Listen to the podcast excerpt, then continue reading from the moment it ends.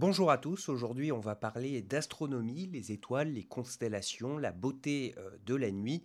Et pour euh, discuter de tout cela, nous avons avec nous aujourd'hui Dimitri Douchin. Bonjour. Bonjour Grégory. Alors Dimitri, euh, vous êtes à l'origine français.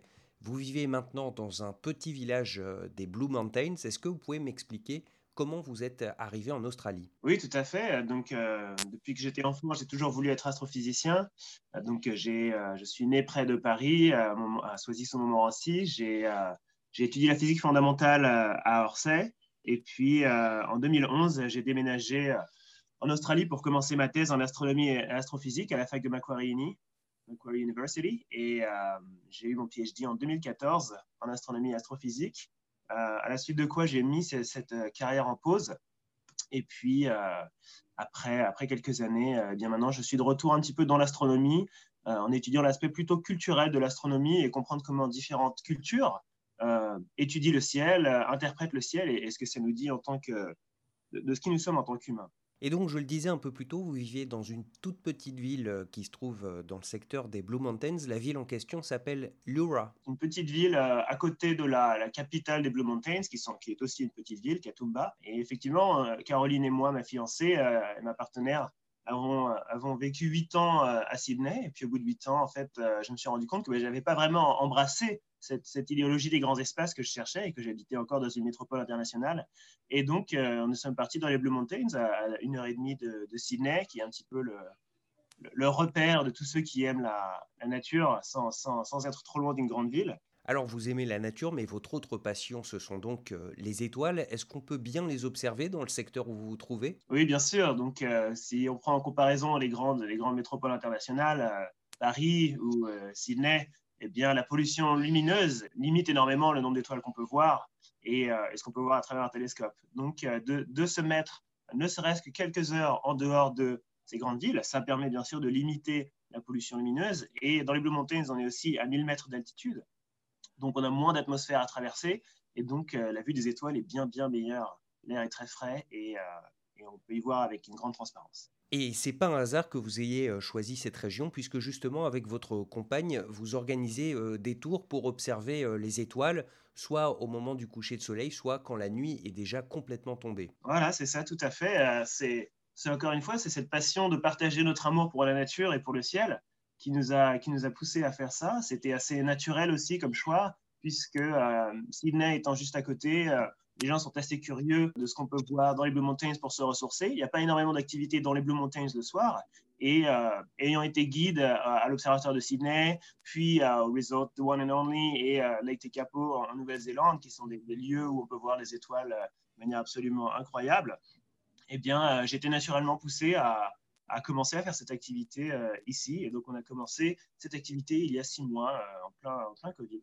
Alors comme moi, vous venez euh, de France et donc euh, de l'hémisphère nord, qu'est-ce qu'il y a ici dans l'hémisphère sud comme étoiles et constellations qu'on ne peut pas voir en Europe? Alors le, ciel de l'hémisphère sud est, très intéressant parce qu'on y trouve beaucoup de, repères qui nous aident à nous situer, à comprendre notre place dans l'univers.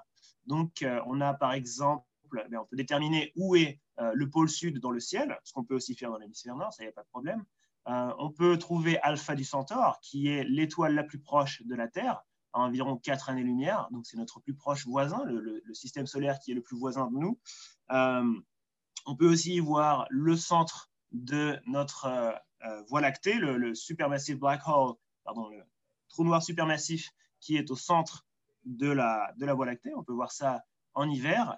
Et puis, euh, il y a aussi les deux galaxies voisines les plus proches de nous qui s'appellent les nuages de Magellan, le grand nuage de Magellan et le petit nuage de Magellan, qui sont euh, visibles euh, eh au-dessus de l'horizon à chaque instant. En fait, ce sont des, des, galaxies qui ne se couchent jamais. Et donc, on peut toujours voir au moins trois galaxies dans le ciel quand on est dans l'hémisphère sud. Et à ce regard, on peut vraiment bien comprendre notre place dans le système solaire et dans l'univers à toutes les échelles qui sont autour de nous. Et dans les tours que vous proposez, les étoiles, on les observe uniquement à l'œil nu ou vous fournissez également des télescopes? Il y a beaucoup d'étoiles que vous pouvez voir à l'œil nu. Et bien sûr, après, quand il y a des objets qui ont une, signification particulière ou un intérêt physique ou astronomique particulier, et eh bien là, on peut pointer le télescope dessus. Et ça peut être des choses euh, très basiques, comme par exemple la Lune, qui offre, euh, avec un télescope tout simple, un paysage incroyable au niveau du terminateur, qui est la, la ligne qui sépare le jour et la nuit sur la Lune. On peut voir vraiment une vue tridimensionnelle des cratères et des, mers qui sont sur la Lune. Et ça peut être aussi des objets plus complexes, par exemple la nébuleuse d'Orion, qui est une, une étoile qui est en train de naître dans son cocon de, poussière et de gaz. ça peut être aussi un, amas d'étoiles, qui soient globulaires ou, ouverts, qui sont des familles d'étoiles allant de, de, 10 à 2 millions d'étoiles. Ce sont des regroupements qu'on peut voir au télescope euh, bien en détail. Alors dans vos tours, Dimitri, il n'y a pas une approche euh, uniquement scientifique, vous abordez aussi la question euh, des étoiles et de l'astronomie sur le plan culturel à travers les civilisations, puisque eh bien, les étoiles sont source de mythes et de croyances un peu partout dans le monde depuis les origines de celui-ci. Tout à fait, c'est exactement ça. Les étoiles, le ciel, c'est finalement la ressource qui a été partagée par toutes les cultures autour du monde et qui a fasciné l'homme depuis, eh ben, depuis des milliers d'années, peut-être même les australopithèques étaient déjà fascinés euh, par, euh, par, par, le ciel.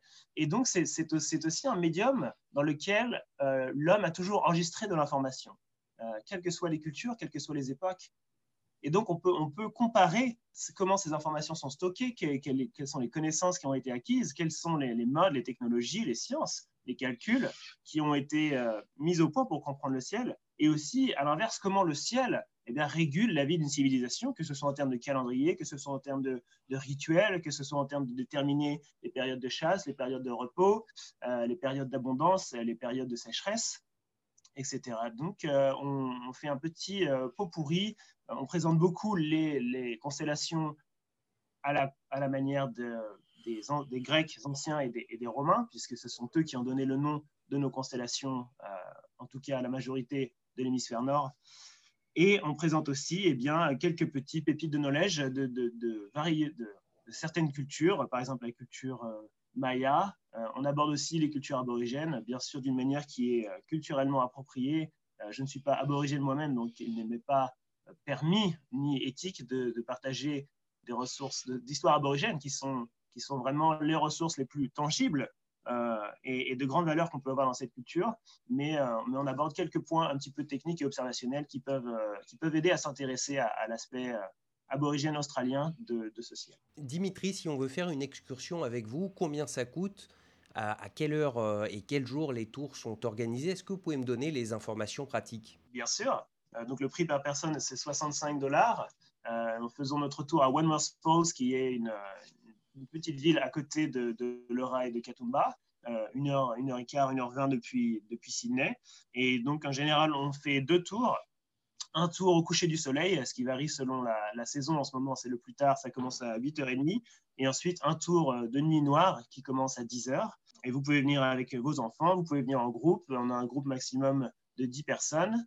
Euh, et on, fait ces tours souvent le week-end, vendredi, samedi, dimanche et aussi euh, en semaine quand il fait beau. Et comme le, programme dépend de la météo, eh bien, euh, on vous informe quelques heures avant le tour si le tour est maintenu ou non. Et si le tour n'est pas maintenu, eh bien, vous pouvez rebooker votre, votre tour pour, euh, pour une nuit où le temps sera meilleur. Et comment on fait pour vous trouver sur Internet? Donc, Le nom de notre société, c'est Blue Mountains Stargazing. Notre site, c'est bluemountainsstargazing.com.au et vous pouvez faire vos bookings directement sur, sur notre page. Merci beaucoup, Dimitri, et très bonne journée. Merci, à bientôt, au revoir.